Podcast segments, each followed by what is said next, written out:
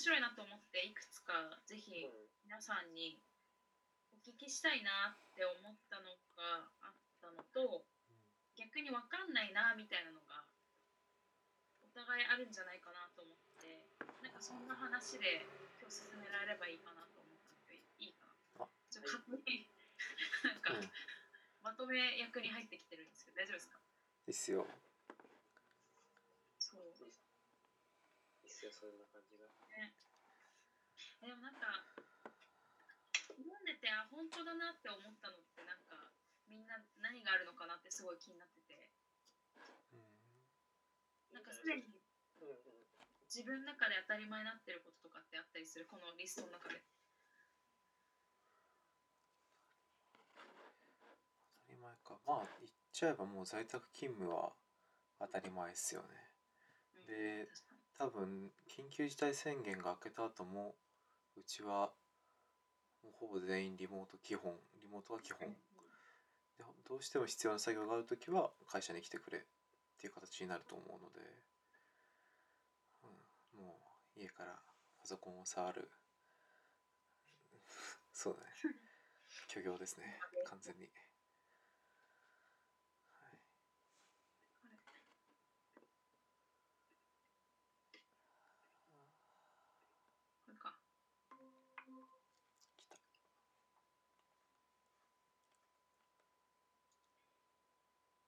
逆にちょっとさ分からなかったこと聞いてもいい？このベースレート思考対第一原理思考って何？マサルって分かったりする？これ。これねこれねちょっとねなな謎っていうかねちょっとまだ分かんなくて。これとあとねテクノロジー型とかって書いてあったところと、うん、あそれも分かんなかったあとねどこだっけ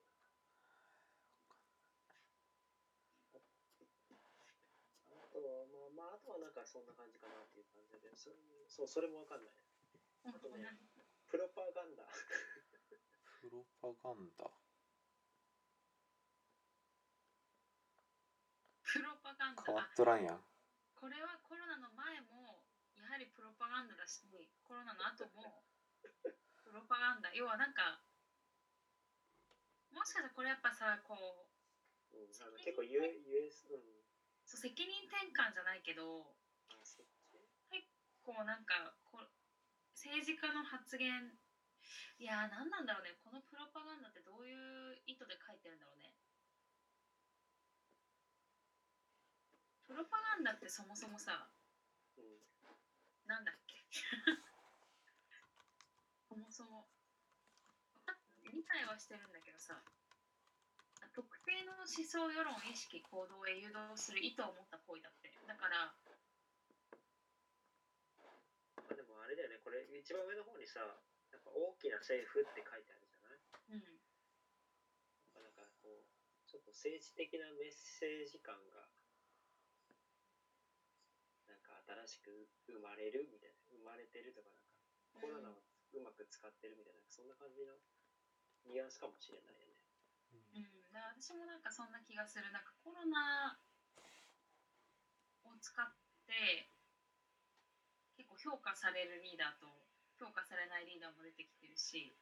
なんかコロナをなんか政治とすごくこうなんか絡めて誰か敵を作るみたいな状況が起きてるなっていうのはすごい思っていて。なんか、まあ、例えばアメリカ対中国アメリカ対 WHO はいはいはいなんかこう誰かをまず攻めるから始まってる、ね、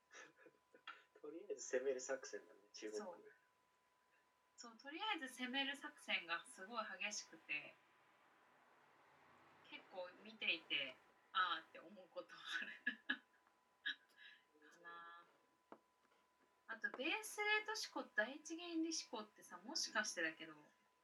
なんかよりテレワークだからパフォーマンスが見られるとかそういう考え方なのかな？ベースレートってさ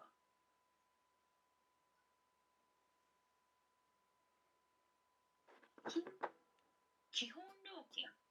基本料金みたいな感じで書かれててで第一原理主義っていうのはねなんかイーロン・マスクが重宝してる考えらしくてちょっとねよくわかんないけどあのものから政推論できない命題第一原理と他のものから推論できない命題。へえつまりある複雑な問題に関して絶対に確実と分かっていることがこれに当たる。なるほど。分かってない。理解できてないけど。どういうことだろう。ね。これ難しいね結構。うん。あれかなもしかしたら一つ一つのさ、えっと、第一原理、あのーなんか一時情報みたいな感じでさ、なんか要素、うんあのこれ以上要素分解できない要素とかがありますけど、えっと、そこからちょっと組みっていきましょうね思考なのかな。なんだろう、でもそれとブレスレットだと大変になってない？ねこれで原文英語で見たら分かりやすいかもねそうだね。うん面白い First thinking か。M 送れないこれも謎だよね。あ、あ、これ聞いた。レフトさん。あ、出てきた。マサル先生帰ってきた。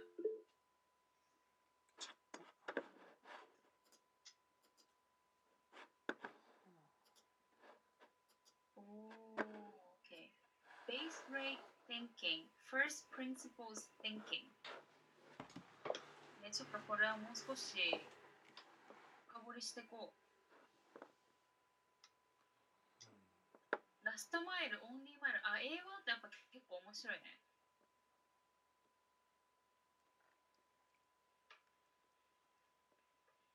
結構あの、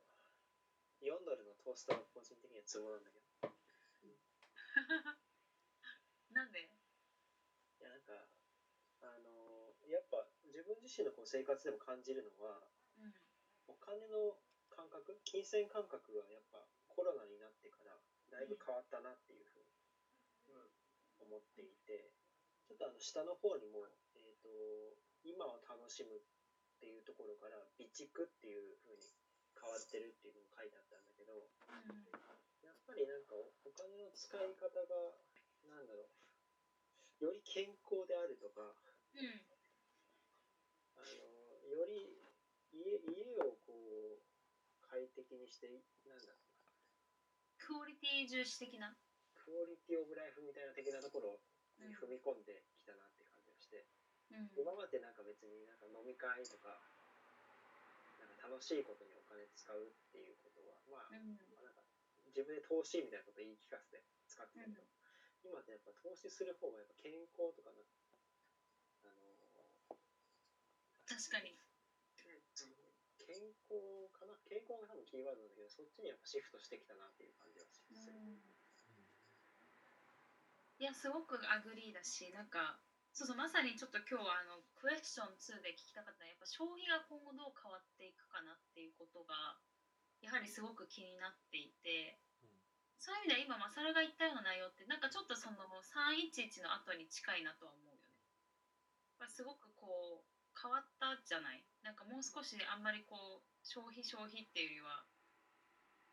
などちらかというとなんかミニマリスト的な、まあ、そこまで極端にはいかなかったかもしれないけどなんかこう大事にするみたいな家族健康みたいななんかそういう時期があったじゃん。うん。2011年の直後とか。あんまりその車とかをさ買わないとかさうん。そういう流れがあったと思うんだけど、確かにそれに近いかなって思う、近いかもしれない。かといってでもなんかみ他のあの同僚の話とか聞いてると毎日アザアマゾンから逆にね、届くっていう話はしてるから、小さなその消費っうん、巣ごもり消費だよ。ていうのは増えてる感じがするね、うん、確かに。私もパズル買っちゃったしな、2つぐらい。良くも悪くもそのレレジャー系とかって増えてると思うんだよね。パズル買う人増えてパズルが売り切れてるっていう話もよく聞くしあの今 Facebook でもやってるねあのブブックのブックカバーか。のやつもあそうだけどなんか読書する人が増えてるとかって話もあれば。やっぱり良くも悪くもあの日本が働き方改革で押し出そうとしていたいかにその余暇の時間余暇っていうかうん。余った時間を何に使うかっていうのをちょっと人が人々が見つけ始めてもしかしたらそれに紐づく消費が増えてるかなと思うね。この前もあのアマゾンで今あのレイコが絵を描きたいって言ってうん。なんかこう鉛筆セットとかいろいろ探してたんだけど全部売り切れてておすごいやん。持ってるじゃん。もう大体同じこと考えるから。そうみんな同じこと考えるから売り切れなんだよ。あそうそうそうそうそうそんな感じ。すごいいいですね。なんかそういったところも結構非常にあの面白いなと思ってて。うん生活が変わってそれによって趣味も増えてそれによって消費が変わるとか消費アペタイトが変わるなんかそんな感じがしたな。で消費って行為自体はもしかしたら減らないかもしれない。ただそれが何かに変わる。なんかそれが例えば単純なこう買い物とかなんだろうな。例えば洋服とかアパレルとかそっちじゃなくて例えばそのそう言った通り時間を楽しんだりとかあとコンテンツとかさ。なんか確かにそっちに変わるかもしれないよね。そうだね。うん。なんか今お聞いてて面白いなと思ったのは確かにずっと家にいるから服も買う必要ないし女性だったら化粧化粧品とかまあまあ最低限あればいいいいやとかあとマニキュアとかさあのそこら辺もそうだと思うんだけどそういう自分を飾るっていうところよりもなんか違った方やっぱ内面的なものなのかもしくはその飾るっていう意味からするとあの自己ブランディングっていうのはそのフィジカルな自己ブランディングじゃなくてネネット上の自己ブランディングが今後重要になってくるとかっていうことももしかしたらあるかもなっていうふうに思いますね。確かに。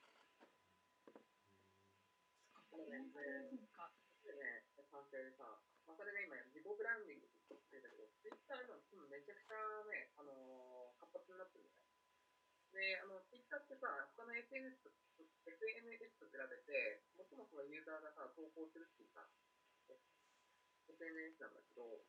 ね、どんどんどんどんね、人があって、で、かつね、短期間でどれぐらいフォロワーを増やしましたとかっていう、なんだろうな、その自分自分のファン、そういうアクセスがね、すごい活発化してるんだよね。なんかね、面白いなって思って思ってきてさ、言ってたけどそう、だって1ヶ月で、えっとね、5000人のフォロワー作りましたよって言って。で、そう、この人すごいね、まあ、ママーケティングもそうなんだけど、すごいね、うん。なんだろうな、うまかったね。いいな。ちょっと実は今今後ごめんごめんめっちゃなんかショートの話が飛んじゃった。ごめんごめん。ごめんねなんかちょうどあのこれからウェビナーみたいなのをやろうと思っていて6月に。まさに生活者の変化に伴う伴って小売業とかがどういうふうに行動しなきゃいけないかみたいなところをまあ問題提起してじゃあその上で Google を使って何ができるかみたいなことをやっていくんだけどうんうんうん。結構その面白くてまあなんかここで定義してるここで変化があるよっていうことを言ってはいるんだけどななんかその Google トレンドとかで見るとやっぱりこう生活者の行動変化ってもう顕著で、うん、でこれが一つなんかヒントとしては面白いかもしれないやっぱ生活に関わることだよね。うんコうんうんンテンツ消費と生活に必要な情報やコンテンツ例えばレシピとかね。うんあと日常のルーティンをインターネットファーストに移行している。これどういうことだろう？なんだっけな？インターネットファーストに。あまあそうだね。でもテレワークとかオフィスチャーとかあとなんか YouTube でヨガやるとか基本もうオンラインでやるっていうことを前提にやってると新たなつながりや関係性を発見してるのとこれがちょっとマサルが言ったことと近いかもしれない。自分と家族のケアと他者への貢献を実践してるみたいな。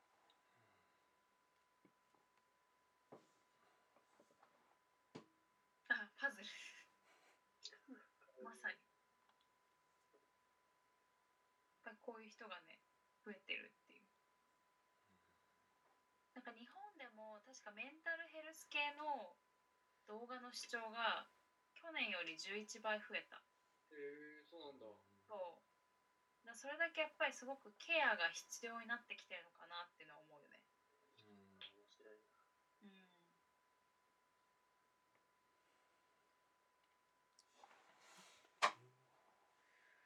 翔太送ってくれたやつ今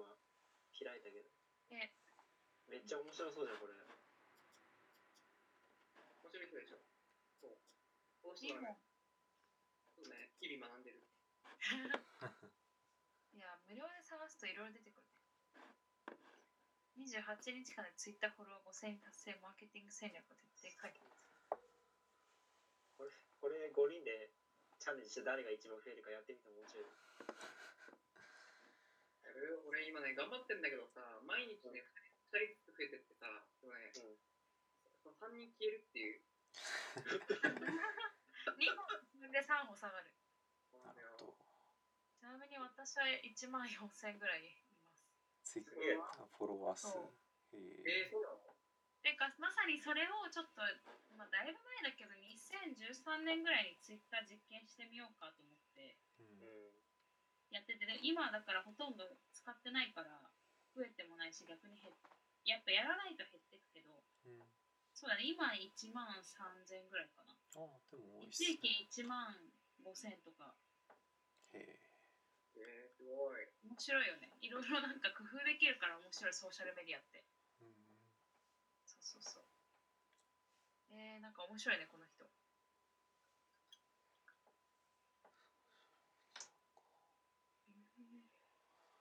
コロナショックによる B2B マーケティングの変化めっちゃ気になる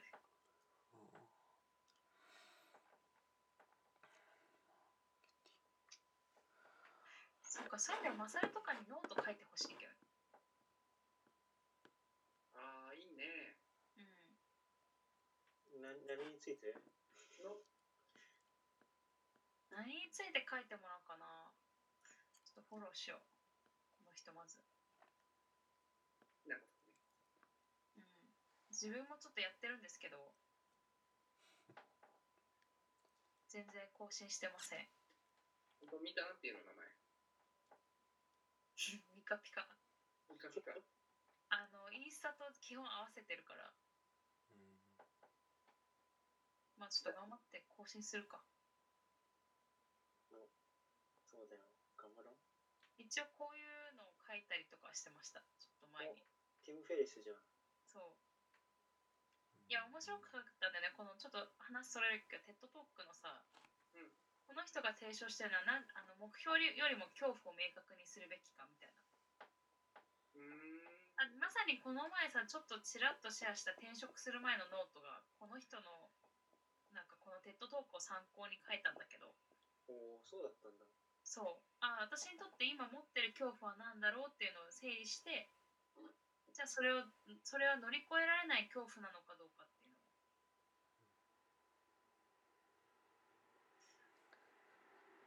あでも戻ると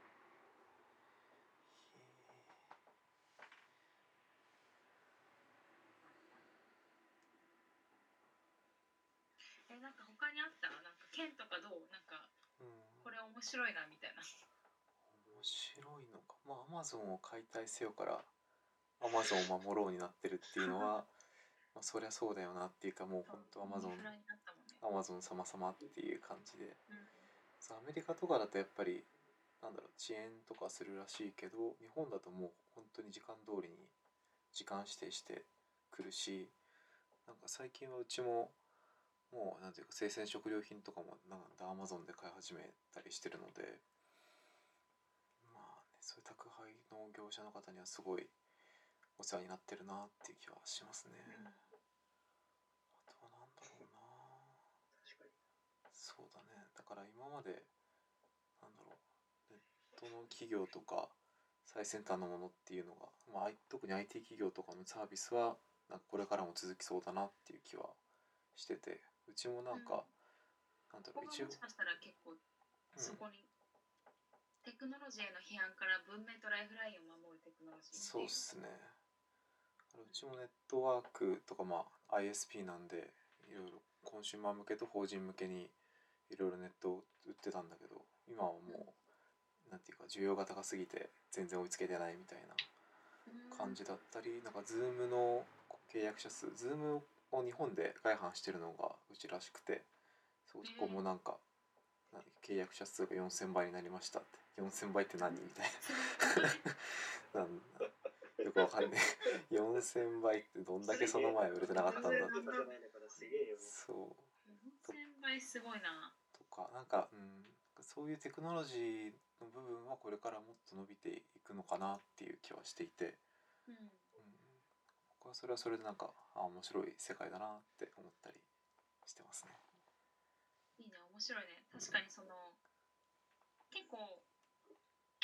なんかコロナの前によく言われてた出たのは、うんなんかそのジェネレーションなんだっけ？Z だっけ？Z。の子たちは生まれた時にもテクノロジーがあるのが当たり前だったからどちらかというと懐疑的な目で見てるんだよねそのテクノロジーが。自体が。なんかその例えば結構映画とかの描写とかもさうんなんか悪いやつがなんかテクノロジーとか情報を牛耳ってなんか社会を犯すみたいなそういうテーマのものが多かったりするじゃん。ああ確かにね。確かに。例えば Google がとか、まあ、Google 以外でもそうだけどそういうテック系の企業がこう立ち上がった時って、まあ、うちらのちょっと世代の上の人とかはまさにどんどんどんどん世の中が便利になっていくのを体感して生きてるからなんかそういう企業に対するなんかアップルとかさに対するイメージがすごくポジティブなんだけどなんかアメリカだとジェネレーション Z の人たちはテクノロジーに対するなんか見方がすごくネガティブなのって上の年代と比べると。そういう意味では今回なんか逆にコロナを通してやっぱりテクノロジーいいよねみたいな。うんうん。うん、まあただ思ったよりも人類がウイルスに勝つほどのやっぱ進歩はなかったなっていう批判的な見方もあるんだけど、まあ、こういうインなんかネットワークとかっていう意味ではやっぱテクノロジーあってよかったよねみたいうん。なそれが多分ここのテクノロジーの批判から文明とライフラインを守るテクノロジーに行。そうっすねだからうちも今実家なんで両親に任天堂スイッチと動物の森を渡して ニュースを見てる時間をこっちに費やすといいよって言ってその動物の森をやったら結構ハマってくれておかげさまで僕はやんなくてもどんどん先に進めるっていう最高だね。そうそう そういうことか。正しい 正しい使い方だなそれ。それいいね。うん共通の趣味ができるみたいな。そうですね。大体なんか勤務が終わって戻ったら「いや今日は株価がいくらだった」みたいな話をされて「あそんな株高くなったんですね」みたいな。の話してますね毎日。うん。和むね。うんいいね。うんうんうん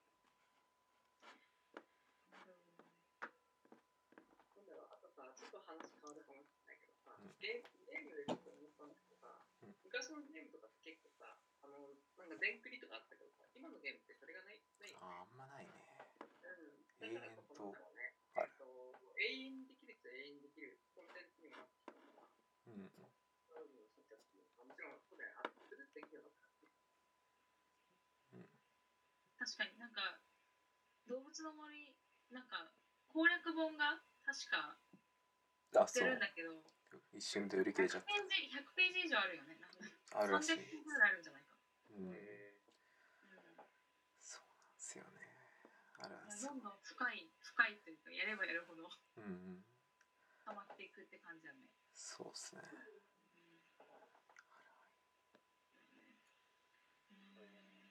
ーなんか今のテクノロジーの話で言うとあと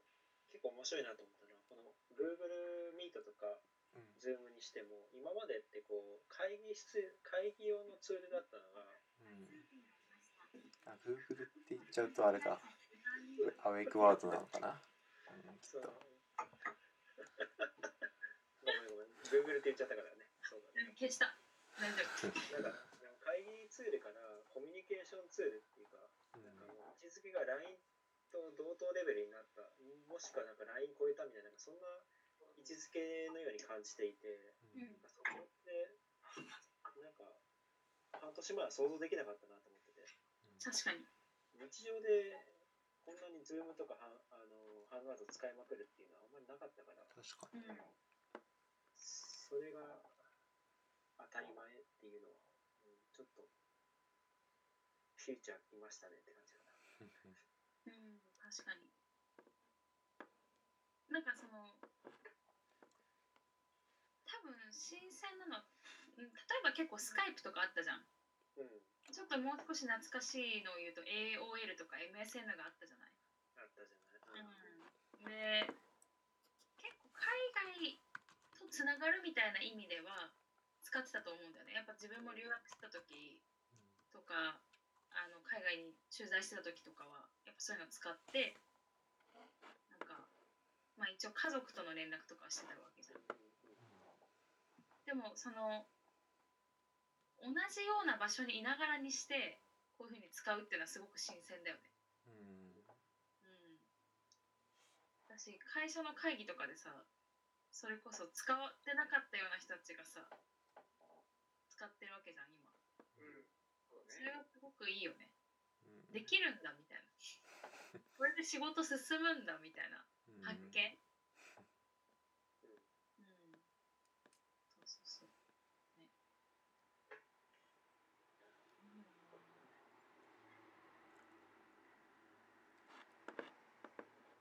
あーでもそうなんか今日3つ目のなんかお題で何を忘れたくないみたいなのをさ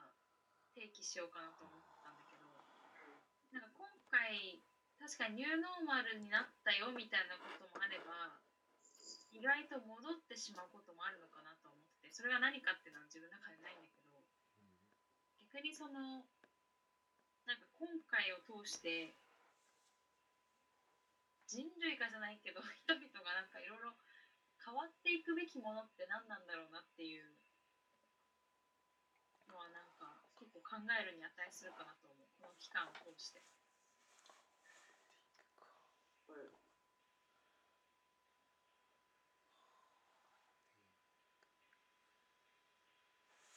なんだろうね、株を見つけるって言ったらまた抽象的な言葉になっちゃうんだけどさ、えっ、と、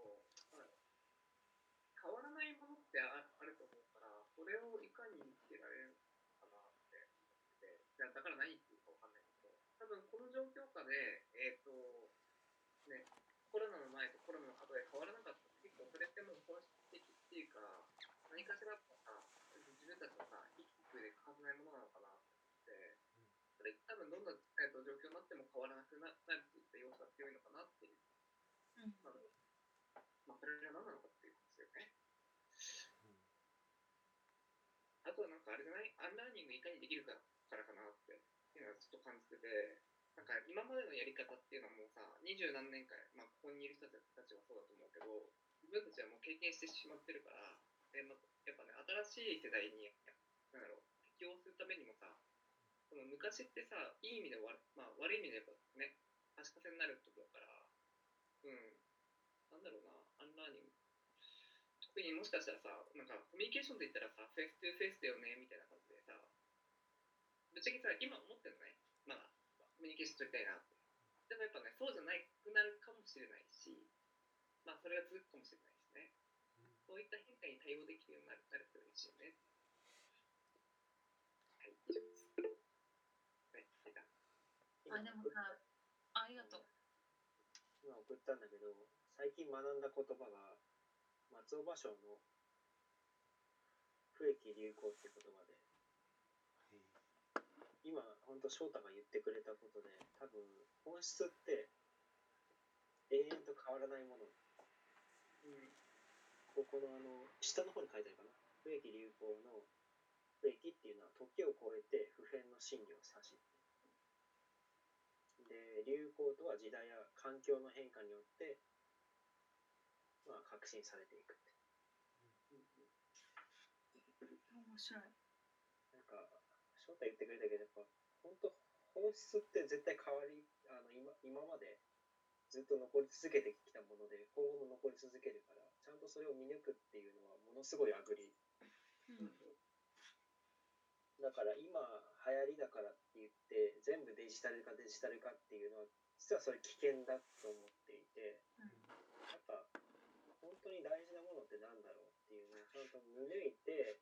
いかにニューノーマルの中でリアルとバーチャルを融合させていくかっていうのがなんかちゃんと我々が考えて行動していくべきだと思うし戻った後もただ単になんか前のやり方に戻るとかあの今体験してるそのずっとリモートでっていう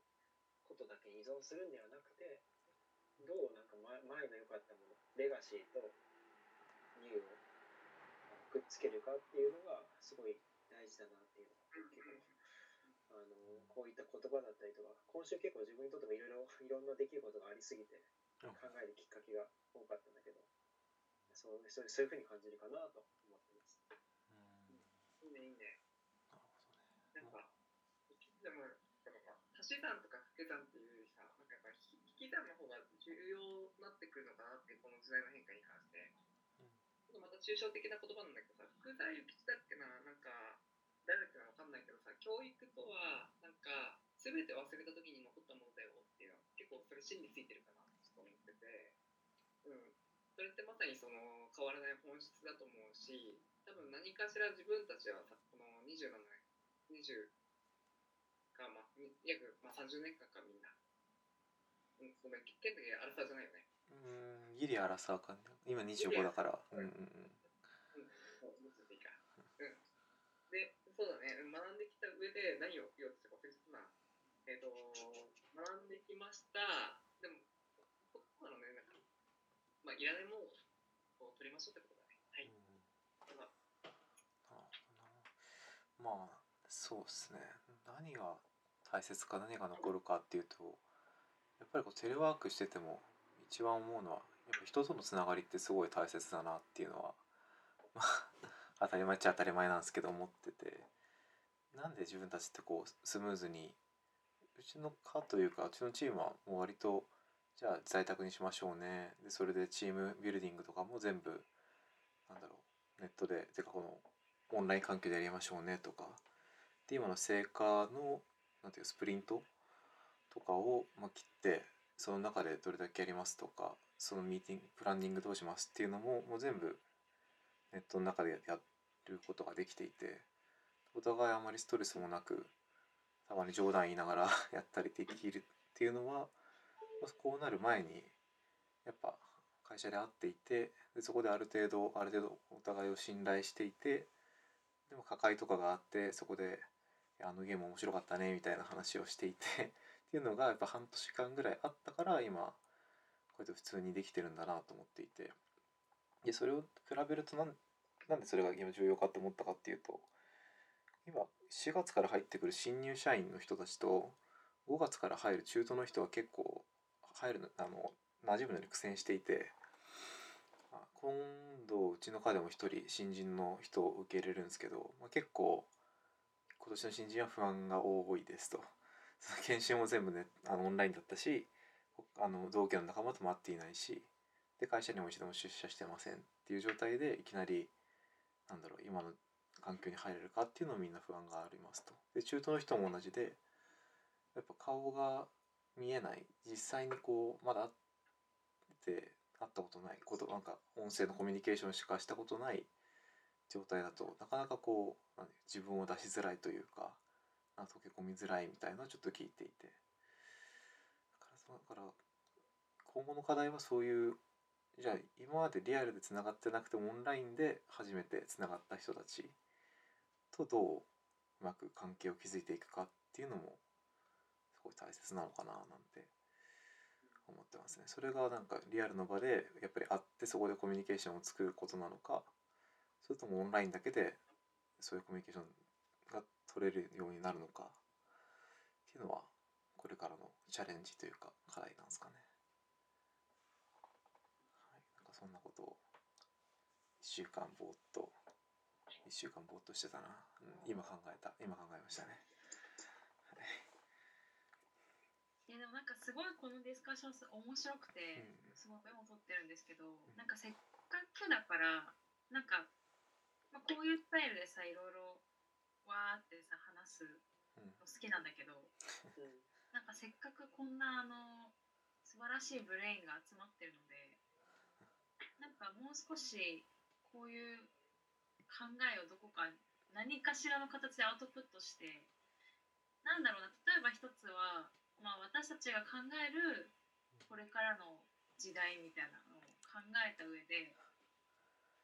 あなんかちょっとごめんそれをどういう規模で今後広げていくかは全然私の中でないんだけどじゃ例えばすごい近い未来今後その1年3年5年の中で自分がじゃあその外部環境の変化に対応して何を成し遂げてどういう行動をしたいかみたいなのをなんかお互いプレゼンする場とかがあったらめっちゃ楽しそう。どうですか？この思いつきですけど。いいね。なんか自分のというよりなんかどっちもいいかなと思ってて未来予想図みたいな感じでうん。うん自分たちが考える例えば2000今もう2020か。2030年の世界30ぐらいまで見たらいいよね。とかっていうのをデザインしするっていうのも一つ面白いと思うし、うん。今後重要になってくる例えばなんだろうな。うんスキルとかだと結構ありきたりなんだけど、まあ、スキルとかリテラシーの話とかって結構なんかさっきの話聞いてて思ったのね。デジタルリテラシーの話。でもそれに通じるなんか倫理的なリテラシーも今後必要になってくる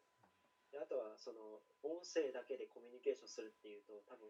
あの音声とまああの画像化で見るとやっぱエモーショナルリテラシーっていうのは今後入入ってくるかもしれないなと思ってて、うん。あ相手の表情からどう感じてるのかなとかっていうのをちゃんとよ読み取るリテラシーっていうのは結構重要になってきそうだな。いいね、めっちゃ。だからそういうそういうようななんかリテラシーなのかなんかここういったものが今後重要になってくるとかっていうのを予測するとかうんうん。でも面白いかもしれないしいいね。なんか確かにミカの提案してくれたより何かしら楽しいプレゼン会話できそうだった。うん。なんかそれの方がすごくアカデミアみたいな形で、お互いの、やっぱりさ、深く考えるっていうのは何かしらアウトプットを求められた時だと思うんだよね。うんプレッシャーがないとダメだね。そうそうそう。でもなんかすごい思ったのは、このコミュニティのいいところは、なんかそれをアウトプットと出して、して出して議論ができる場所だと思うのね。なんか素晴らしいと思うので、なんか形にして、次回、次回でもいいし、なんか、いいかもしれない。それぞれ一回、一回一人誰かが話すとかでもいいし、うんそに議論するとかでもいいし、なんかすごく、たのなんか楽しそう。楽しそううん。なんかみんながみんな同じテーマじゃなくてもいいと思ってて、そうだね。自分がパッションがあるエリアでもいいかもしれない。うん、うん。だからテーマテーマっていうか、うんなんだろうな全全体的な共通テーマとしてはニューノーマルのうんだろうなにおけるなんなんとかだよね。どうしようかな。なんか、でもすごい好きだったのは、今日のキーワードを拾うと、ニューノーマルと変わらないもの。うんうんうんなんかそこ、両方あってもいいのかなと思う。これは変わる、これは変わら普遍的みたいいいんじゃない？その両方で。な。うん。じゃあその上で、どう考えるの？うんと、例えば、例えば、人間か、普遍的なもの、人間はすごくエモーショナルな、例えば動物だ。人間はとても感情に揺さぶられる。例えばこれがまあ、私が考えてる普遍的なものだとしてで一方でじゃあそれをでその感情をこう届けるその船というか届けるものが今はデジタルになりました例えばねこれ別に何も決めつけてないんですけどじゃあその変わってないことと変わったことを掛け合わせた時にそのことに対してどういうリテラシーが必要かみたいななんかそういう形でなんかそれぞれが箱の中で考えてたら面白いかもなんか箱を作るけど中身は決めないとかでもいいし逆にもその箱自体もみんな好きそれぞれ好きに考えてもいいかもしれない。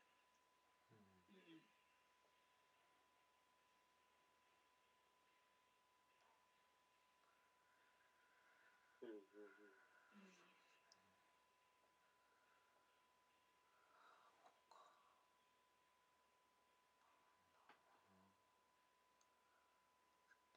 どうでしょう。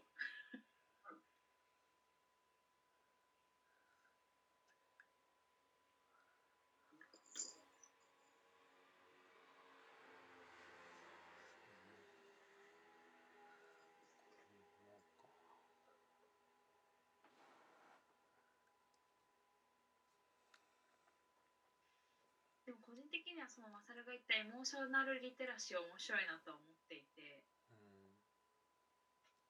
か確かに今すごくオンライン会議疲れみたいなのが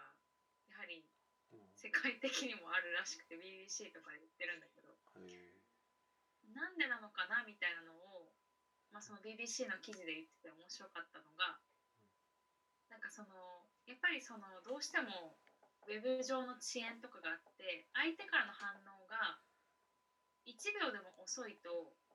通常の会話よりも。なんかその相手のことがすごくフアンフレンドリーに見えるんだって。え友好的じゃない態度を取られてるように見られる。うん。だからそれはなんかあなるほどなみたいな。確かに、まあ、チームとかでさ6人ぐらいで会議しててさ。なんか提案したのになんか沈黙があるとさ不安になるじゃんまあ多分相手は考えてるだけなんだと思うんだけどフェイス2フェイスの時にそのあんまりそこまで居心地悪くなかった間がオンラインになった途端がすごく居心地が悪かったりとか。めっちゃわかるわかる。うん。だからそういうのはすごく面白いなってなん。かエチケットかもしれないな私がなん。かそのより深掘りしたいのは、いいね。うん、チケットか面白いそうっすねなんかエモーショナルとかそういう感情的なとこっていうと多分この1ヶ月ぐらいそうね。なんか自分たちのチームというか僕は特にそうなんですけどあまりこう感情がぶれなくなったというか まああまり何怒る喜怒哀楽が消えていくというのか、まあ、なんていうかな逆にこうずっと課題に向向き合ってられてこのコードってどうなってるんだろうっていうなんだろうそういう論理的な考え方みたいのをどんどんこう突き詰められていくのでなんかかっこいいな。いや自分はなんかそんな感じで他の人はどうかわかんないですけどだから今ロボットだね。かっこいい かもしれない。かっこいいわ。それ言ってみたい。でもあの人によってはそうだね。なんか余計な雑談とかがなくてあそうなんですよ。雑音もないミしーティングにおうん。いて、もうすぐ確信に入るからうん、こういうスタイルの方が好きっていう人もいるよね。そうですね。僕はなんかそういうタイプですかな。うん。逆にそういう人とのつながりとか雑談とかがすごくこう大事みたいな人にとっては苦痛かもしれないね。あーなんか雑談部屋みたいのを作るか。提案してみようかな。あなんか違和感を感じる部分ってとか、なんだろう、ずれてきたかもしれないね。うんこう、ズームとかでさ、こういったさ、ウェブ会議とか、ウェブミーティングとか、ウェブで会うって言ったこととか、さっき見たが言ってくれたみたいに、その沈黙っていうのが、えっ、と、まずくなります。そのなんだろうな、えっ、と、限られた時間で設定したらオンライン上だとまたその本題以外のことを話しちゃいけないとかって、そういった、なんだろう、別の要素が入ってくるから、ゆえに、なんだろう、事実ベースっていうか、感情を抜きにした会話が出てくるのかなし、あとは、やっぱあれか、あの、文面での会話、コミュニケーションがさ、多くなったっていうのはさ、間違いないことだったから、うん。だからこそ、ロジックの方が発達だっう確かにな。うん。な。ん。かそれはわかる。結構振り返ってみると、今週とかもな。ん。か、基本的に会議とかってアジェンダベースで動くからうん。うんで会議の時間が増えるからアジェンダベースで動く時間の方が 自分のこのじ人生のこの時間をパイグラフにした時その割合がどんどんどんどん増えてきてって結構ってことはなんかその決まった通りに動かなきゃいけないみたいな。だから剣剣の感情を入れるというよりはロボットにならなきゃいけない瞬間が増えてきたなっていう感じはするかなうん面白いな。このテーマ面白いな。面白い。あとそのよりドあのオンライン会議も増えてるんだけどよりドキュメント化が結構必要になってくるかなっていうのは、なんかその自分の考えとかやりたいことをやっぱ残しておかないとドキュメントとかでうん。相手に伝わらなかったりとかうんうん。うん。断片的な情報だけでなんかこう切り取られたりとかするから、例えばだけどなんか自分が今やろうとしてるウェビナー一つにしてもその工程とか何を対象にしてるかとかも全部わーって急いで書かないとどんどん違う方向に話がいっちゃったりとか、うん。うちょっとさっきの、まあ、本題以外のことを話すなっていうのはあるんだけどじゃあ一方でさその会議の箱って限られてるからそれ以外の部分をどう何で補うかっていうのも結構考えなきゃいけないかなとは思う。伝わってるかな言いたいこと。会議の箱以外っていうのはなんかどういったことか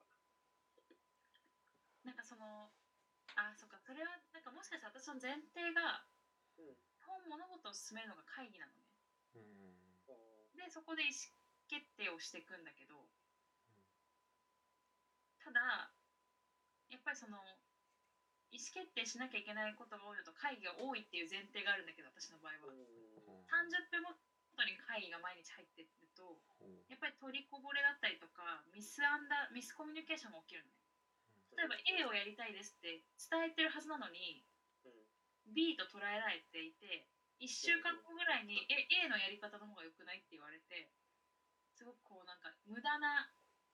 なんだろうな会議で思った以上に伝わってないんだなっていうのが思う分かってだからそういう意味ではなんか会議以外のなんかドキュメントだったりとかよりなんかこう細かくなんて言えばいいんだろうな。例えばさその普通にオフィスに行ったら会議で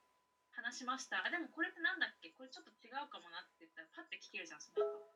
ああのねそれめっちゃわかる。それができない根回しができなくなったっていうのは結構気にしてて。あその正しいかも。こ言葉として。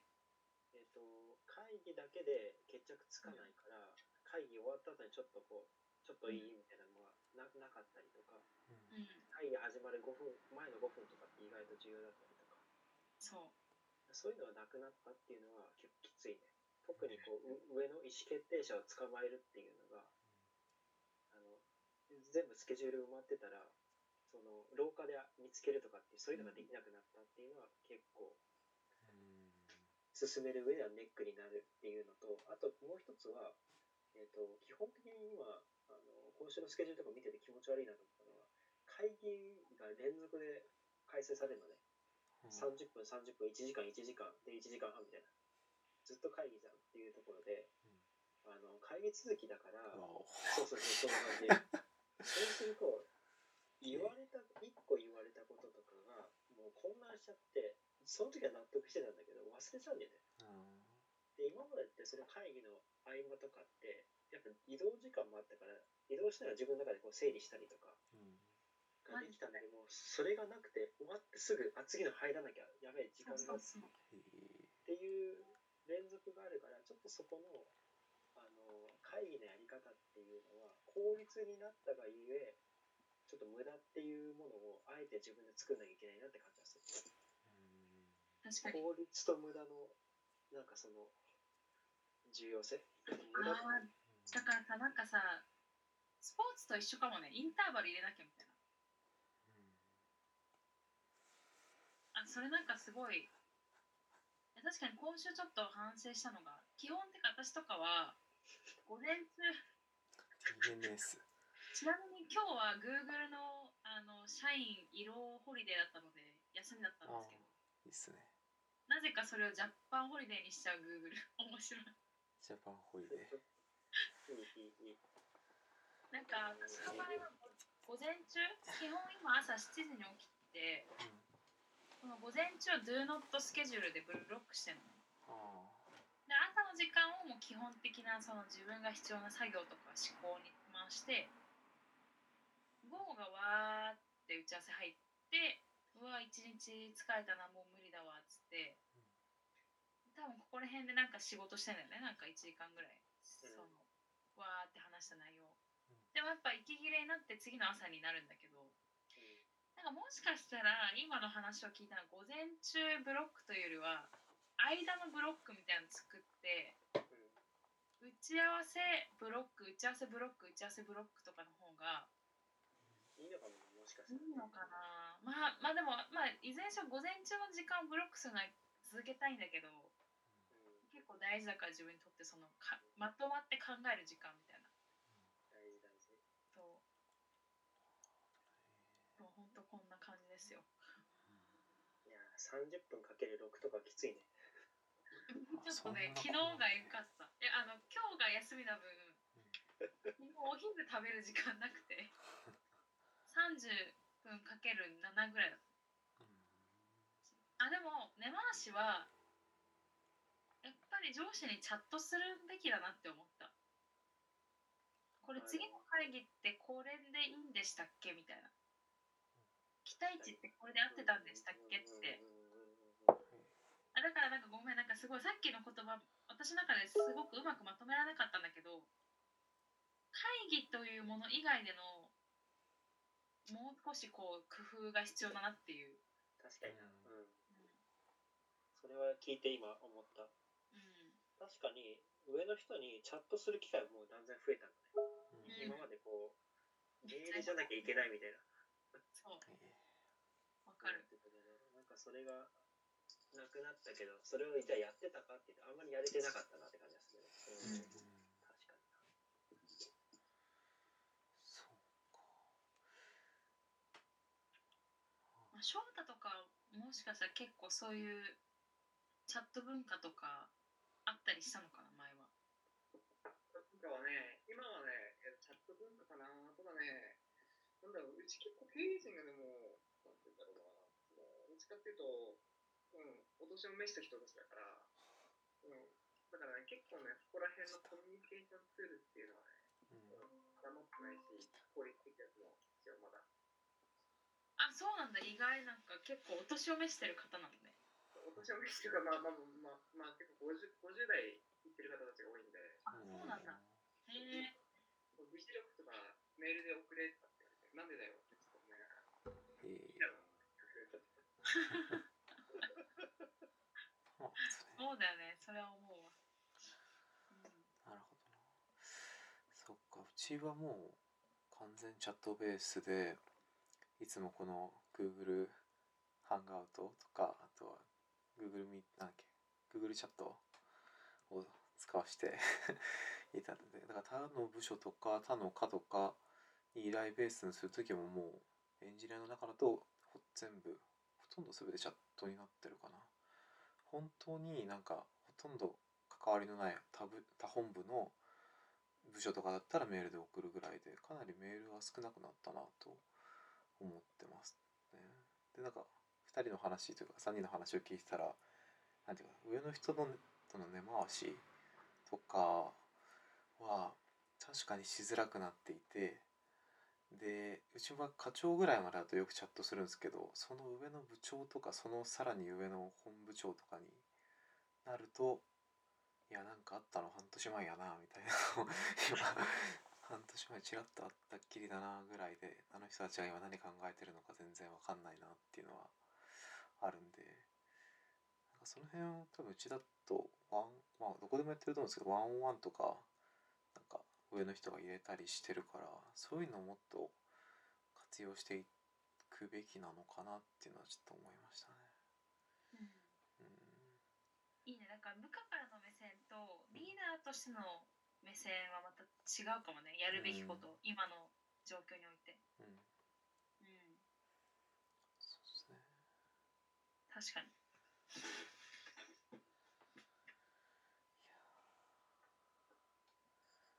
最近面白いのはなんか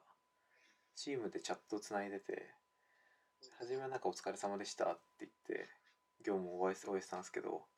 だんだん「じゃあ僕そろそろ落ちます」っていう言い方になってて。でなんか落ちますって何かっていうとなんか オンラインゲームとかでそうあ今日もう寝落ちしますねっていう時のテンションでみんなあじゃあもう今日疲れたんで落ちますみたいになってて。あなんかゲゲームってわけじゃないけど昔中学生の頃とか家に帰ってきて夜ゲームをしてなんかネットの中の顔を見たことのない人と喋ってた感覚が今すごい仕事でしてますね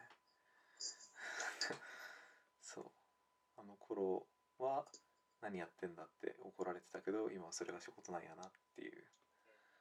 気がしてるかな。だからちょっとやってて面白い感じはあるかな、うん、はい。ケンちゃんさん、ちょっと聞きたいんだけど、はい。あの全員そのリモートで、うん。その落ちますっていうふうになる今と、はい。あと、それになる前、みんなあの出社してた時比べると、はい。どっちがこう仲良かったなとか、ああ仲良かったか。えーっとそうっすね。なんか今の方が僕はちょっと仲が仲の良さ難しいけど僕は仲が良くなってると個人的に思って ますかね。なんかそうななんでそうなったかっていうと、まあ、結うちのチームだとなんか朝会とか毎朝15分ミーティングみたいのをやってるんでそこでいやなんか今日は冷房寒いっすねみたいな話をしたりもできるしあとは結構会社に行った時にななんだろうなそのうまく言葉にできるかな。そうだからその場で話し合っててそこの2人しか知らない情報とかあったのが今は全部テキストベースとかあとはコードベースになっていて何時からそこに入ってもなんだろうあこの人たちこういうやり取りしてたんだとかあこの人こういうコード書いたんだとかそういうのがなんか会社行ってた時はなんか話し合いとかでその場で解決で終わっちゃってたりしたのが全部こう文字が残ったりコードが残ったりするんでそこから追いやすくなっててあこれはこれでいいなっていう感じですかね。なんていうかなコミュニケーションの齟齬というかその情報チームの中での情報量に差がない感じがしてますね。で答えになってますかねなんか なってるかわかんないけどなんか来てるよ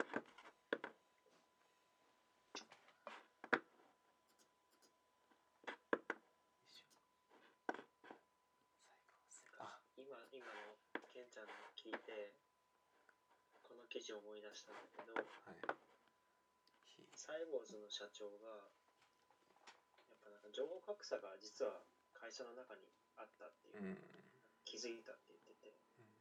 今までやっぱあの対面が当たり前だったのがでたまにリモートで参加してる会議に参加する人がいたんだけど、はい。まあ、そういう人がやっぱ実はあまりちゃんと入り込めないで議論が進んじゃうとかっていうの結構ああるなっていうのはもうもうまさにそうでなんかそういったようなこととかもあって全員も今 Zoom とか Google とか使うとみんなこう同じ四角の大きさだから、うん。基本的にみんな一緒だよねっていう意味では情報格差がなくなるっていう結構面白い観点で書いてあってなんか本当にそうだなって今言ってくれてたテキストで情報が残る。だから誰でもアクセスできるっていうのは結構今後本当重要になってくることだなってうん。なんかあの人とあの人がつながってて実は裏で話してたっていうのが多分それがもっともっとなくなってこういうふうに公開されていくとうんさあどうなるのかなとかっていうふうに。思いましたね。うん。すげえ。はい。読みますねこれ後でそうっすねどうなんですかねまああ、一番はなんかもう仕事終わった瞬間に上行ってご飯食えるっていうのがもう何よりもいい。ですけどね。まあそうだな。なんか皆さんございますか？なんかさっきから結構喋っちゃったから。いいよ全然。あいいの？すごい話してもらっていいと思うね面白いね。なんか振り返ってみたらここの状況に慣れてくのに多分まあわかんない。みんながどうかわかんないけど私は結構段階が必要だったというかうん。3段階ぐらいかかったんだけど。でそれはそれなんかこうあなんか自分の中で慣れ慣れなんか人間ってなんかこういう慣れが慣れてくると意外といけるんだなみたいな。やっぱその習慣化するっていうプロセスをまさにすごくこう分かりやすく体験したというか強制的に体験したというかうん。今まで何かを得ようと思った時って結構自分で無理やり習慣化しないとできないことが多かったけどなんか今回は強制的に習慣化させられたというかうん。なんか逆に自信になったかも。なんか私最初結構辛かったんだけどあ習慣化すれば結構何でもいけるんだなみたいなとだからそのまさにお終わったらすぐご飯食べれるとかが嬉しいっていうのは始まった時はもしかしたらそうじゃなかったかもなと思って聞いた、うん、なるほどね。そう。例えば始まった時は仕事とプライベートの切り替えがマジ難しいわみたいな。うん。うん、でもそこからなんか今はどちらかというと喜びになったというか。そうえてかあのあともう4分ぐらいだからさうん。あの1個シェアしたいんだけどあのニューノーマルのさ記事もらった時に最近聞いたなんかエレベーションチャーチのうん。なんか Looking into New Normal っていうメッセージがあるんだけど後で送るね。なんかそれがすごく面白かったなっていうのがあってまままずニューノーマル連呼してるんだけどそのメッセージで。なんかすごい結構なんかいろんな人がその牧師さんに対してなんかそのあのバックトゥノーマル的なことを言うんだってなんか早く日常が戻ってくればいいのにみたいな、うん、でもなんか例えばそう言ってる人はその日常が戻ればいいのにって言ってた人はなんかすごくその日常が苦労苦であったりとか例えばなんかこう仕事がすごい嫌だったとか上司とのこういう関係があってとかなんかそのあなたが戻ろうとしてるノーマルってそもそも何なの？みたいな問題提起をしてくれていてそれをなんかエジプトから脱出したイスラエル人を例に話してるんだけどなんかその彼らもさ砂漠に入ってさてかエジプトでさ奴隷になって死にそうな思いをしたじゃん。うん。でもそれが彼らのノーマルだったわけ次にエジプトに入っエジプトから出て砂漠で過ごしたらこんなところで死ぬんだったらエジプトで死ぬ方がマシだ。エジプトに戻してくれみたいなことを言うわけじゃん。だなんかこうあなたが望んでるそのノーマルって本当に戻るべきところなのみたいな。だから僕はどちらかというとその新しいそのまあ約束されてる次に行くっていうところにフォーカスを置くみたいな。まあすっごいサマリーでサマリーだけどそんな感じのメッセージで。それなんかすごいこう発見があったのはここにいるメンバーはどちらかというと結構次の次へっていう視点を持ってる人たちが多いと思うけどでなんか今のこの状態がによってはこんな日常が奪われちゃったっていう風な考えはやめようと思ったのね。そのメッセージを聞いた時に。うん、やっぱりそうじゃなくて次に入っていく時に新しいこれが開けた時のことを考えてうん楽しみにすることもそうだしなんか視点のシフトがすごく必要なんだなっていうのは思ったのとあとさっきなんか不益流行の話をさマサルがしてたけどなんかそういう意味ではやっぱ神様って変わらないなって思った。うん。なんか before ああの神様の欄をあのニューノーマルの記事に作るなら before も after も神様なんだよね。うんだからなんかそういう存在を持っている自分たちのアドバンテージってすごいなって思う。うん。うん。なんか状況が変わってもなんかイエスは変わらないじゃん。その神様の存在は、それはすごくなんか励みだしその今までも今もこれからもずっとみたいな、うん、なんかそれがあるとないのとでこの外の環境の変化に対しての捉え方というかなんか自分なりのこうレスポンスの仕方もちょっと変わってくるかなと思ってそういうのはすごい感謝できることの一つなんじゃないかなっていうので今日を締めたいんですけどよろしいでしょうか？時間ぴったりですね。前ニューノーマルとあそう次回さそう次回のテーマだけさ